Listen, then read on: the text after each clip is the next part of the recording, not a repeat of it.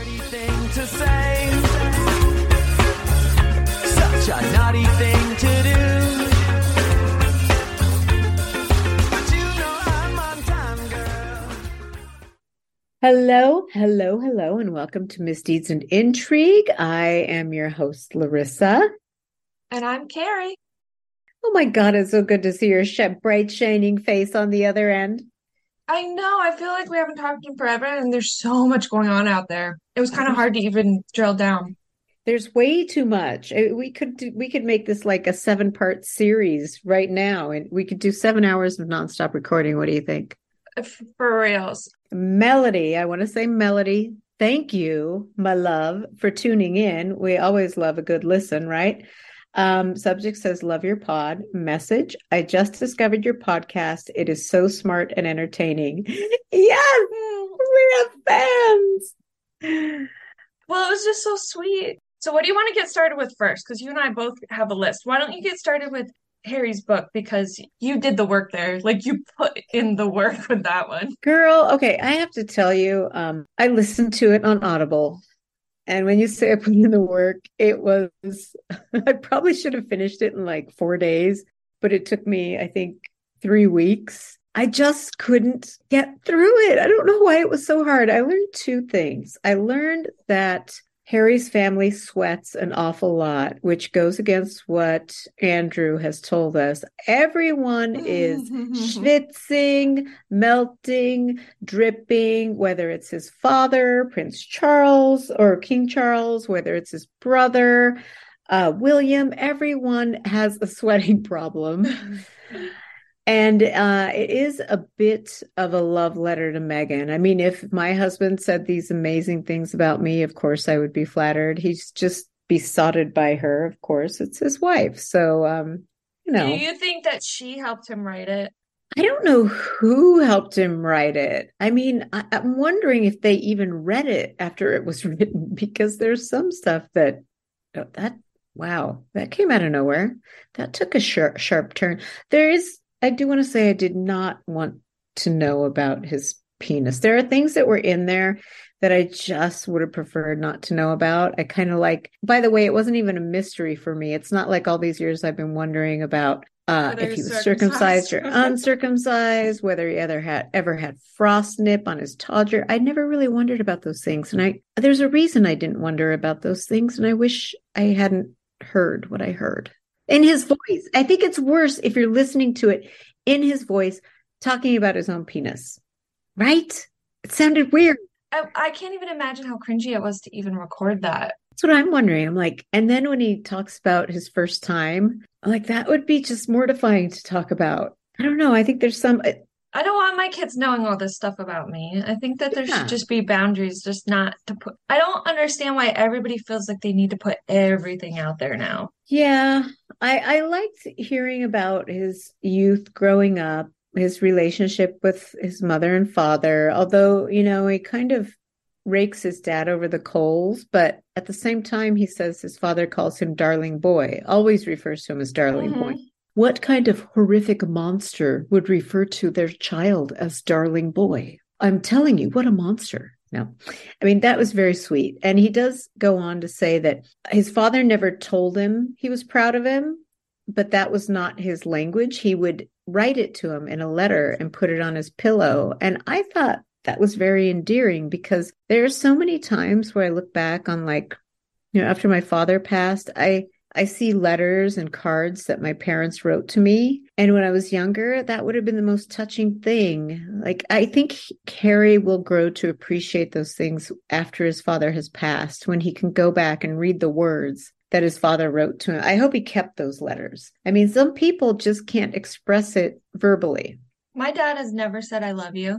Really? He said, he said it in service and in gifts, but no, I've never heard my dad say I love you. Are you going to write a book? No, and I and I love my dad. I call him daddy. Like I love my dad. But I know that I think he taught me that words are just words Mhm. and that it really takes the action behind. yeah. We agreed to meet a few hours after the funeral in the Frogmore Gardens by the old Gothic ruin. I got there first. I looked around, saw no one. I checked my phone, no texts, no voicemails. They must be running late, I thought, leaning against the stone wall. I put away my phone and told myself stay calm.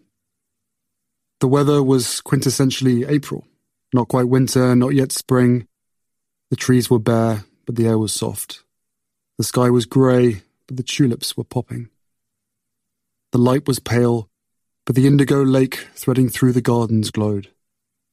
How beautiful it all is, I thought, and also how sad. Once upon a time, this was going to be my forever home. Instead, it had proved to be just another brief stop. When my wife and I fled this place, in fear for our sanity and physical safety, I wasn't sure when I'd ever come back. That was January 2020. Well, and that's what Charles was used to with his parents a very different type of love, you know, not an openly gushy love. It's not at all what we experience. And I'm sure it's not what Harry and Meghan are, are giving to their kids. They're giving them, you know, physical attention and love. But I just think his. Through the lens of this generation. Yeah. I was watching TikTok. They're picking apart psychology and the way we behave with like a fine tooth comb, where can you just be and not have to name it a process? Yeah. The first child of Princess Elizabeth and Prince Philip, baby Charles was always destined to be king. On the 14th of November 1948, he was born Charles Philip Arthur George and instantly became second in line to the throne. His Royal Highness makes his debut before the cameras.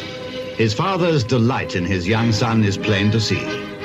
They could actually be like a normal family. That's what the Queen kept saying to her friends. You know, I just want to bring him up as normally as possible. But Of course, we know that it's impossible to bring up a royal child normally. He was given the title His Royal Highness Prince Charles of Edinburgh, and at four weeks old, his parents had him christened in the music room at Buckingham Palace. As the pictures clearly show, he paid no heed to the filming, remaining perfectly calm while the cameras produced the records we've all been so anxious to see. And when the filming was over, along came Nurse Rowe to put His Royal Highness to bed. Biographer Angela Levin, who spent a year following the Prince of Wales in 2018, has since viewed this footage as an early sign of the challenges the Queen would face as a first time royal mother. You would think that it would be such an emotional moment.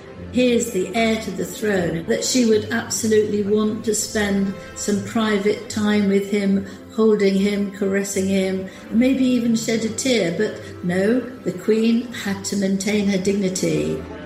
It's not that she loved him less, it's just that she most certainly would not show it in public because it wasn't the dumb thing to do. In 1951, King George VI, Elizabeth's beloved father, passed away. At just 25, she became queen. Signs of the deep mourning into which the nation had been plunged were to be seen everywhere. We all believed that his health had been improving, a fact that added weight to the blow when it fell. At the time of Elizabeth's accession, she also had a two-year-old daughter, Anne. But the spotlight was on three-year-old Charles, now heir to the throne. The dutiful queen soon felt the harsh realities of being both a monarch and a mother. When the Queen came to the throne, it was a man's world. The 1950s, post war, there was a real demand for women to go back to the home. Even though women were working, this is a problem because the Queen, she is head of state and she also has two children, so there are a lot of demands upon her. If you had children and you had a career, you pretty much had to pretend they almost didn't exist because that was the job of a wife. She actually eventually moved her Prime Minister's meeting to the evening rather than earlier so she could see her children, which didn't happen very often. But if she wasn't busy, she would sit by the bath and play with her children. It's just the way it is. And I feel that his dad did love him and his mother, you know, they both loved him. I don't think there was any doubt that his father loved still loves him by the way because i hear they're being he- he's demanding that they be invited to the coronation is that right I don't know about that part. I definitely think that they haven't really said a lot out there because it can change at any time with them. I wonder because it's been us against the world, can you really at this point, for pride's sake, or I mean, you really had to pick over things in order to make the stand that they did, right? So it, they had to feed into this narrative, mm-hmm. whether you know their truth or how they perceive certain people's actions and you know because their truth is the only truth. Or are you going to die on that hill because you have to be so stubborn to try to like not lose ground or not lose face? That's what i wonder even with the coronation stuff. Now, it's Okay. confirmed after weeks. Will they, won't they? Prince Harry and Meghan have deigned to return their RSVP for the King's coronation next month. But guess what? Only Harry is coming. Meghan is staying behind in California with the kids. And the palace said they're pleased to confirm Harry's attendance. Sources close to the Sussexes, meanwhile, saying Prince Archie's fourth birthday, which is actually on the same day as the coronation, was a big factor in the couple's decision. But a child's fourth birthday party, really? Seems a little bit like a convenient excuse for a more personal decision for Meghan to stay home in Montecito. And for once, this probably actually pleases both her critics and her supporters. It means she's staying out of the limelight while Harry gets to come home, even if it is only for a few hours. Now, it's something I've been thinking about today. Amid these accusations that President Biden, quote, hates the UK, we'll go into that a bit later on. Um, how do we deal with the idea that someone might be anti British? When a figure we trust appears to abandon a love for Britain, I think it's not so much about them as it is about us. My hunch is Harry has never been and will never be anti British. He loves this country, but in this rebellion over the past few years, his words and his actions, they've hurt us. And the fact he's coming back next month to be part of this historic moment shows he does want to be here. But will we welcome him? That very much depends on us. Yeah, I think if they want another season, they will have to go back on Netflix. I also think the the other thing I kind of had a hard time with was I know Harry dislikes the press very much after what they did to his mother, what Meghan went through. I get that. I realize that. And I think it was smart for them to leave. And I think it was smart for them to move. But what I had, what was kind of hard for me to wrap my head around was he despises the press, right? And it's kind of like no press is good press in in the book is what I'm getting. But then to promote the book, he did he did almost 100 interviews the week the book came out mm-hmm. everywhere, all outlets. He did so many interviews. And I'm just like, but that's press. I mean that the press is behind that. So how do you justify i hate the press i you hate know, the I hate the press. press.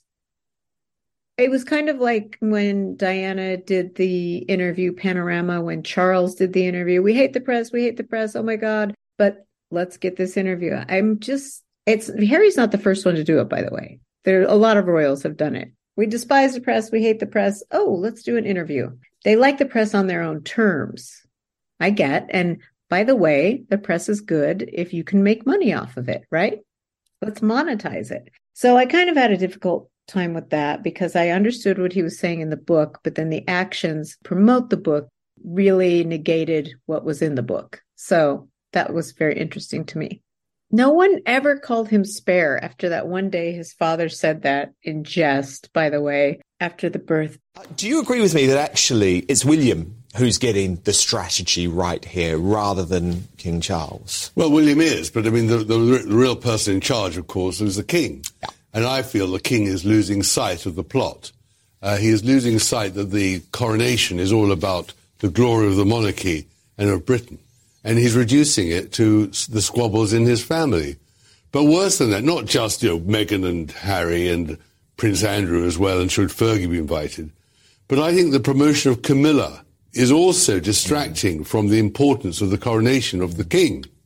And she doesn't even particularly want it, does she? And she doesn't. And really, what you see with this constant promotion of Camilla and the photographs of the two is that the coronation seems to be about the marriage, hmm. not about the, the, the, the crowning of the king. And somehow, in all this, is what I always feared about Charles. He's lost sight of what actually this ceremony and what his reign is meant to embrace. He's not establishing himself as the key to a future era. He is now all just worried about whether people love Camilla and what will they think Yeah. about Harry and the olive branch. I mean, this is just nonsense. I, I actually totally agree about the Camilla point. Camilla doesn't care. You know, she wasn't fussy about this, but Charles is so desperate for their marriage to finally be properly accepted.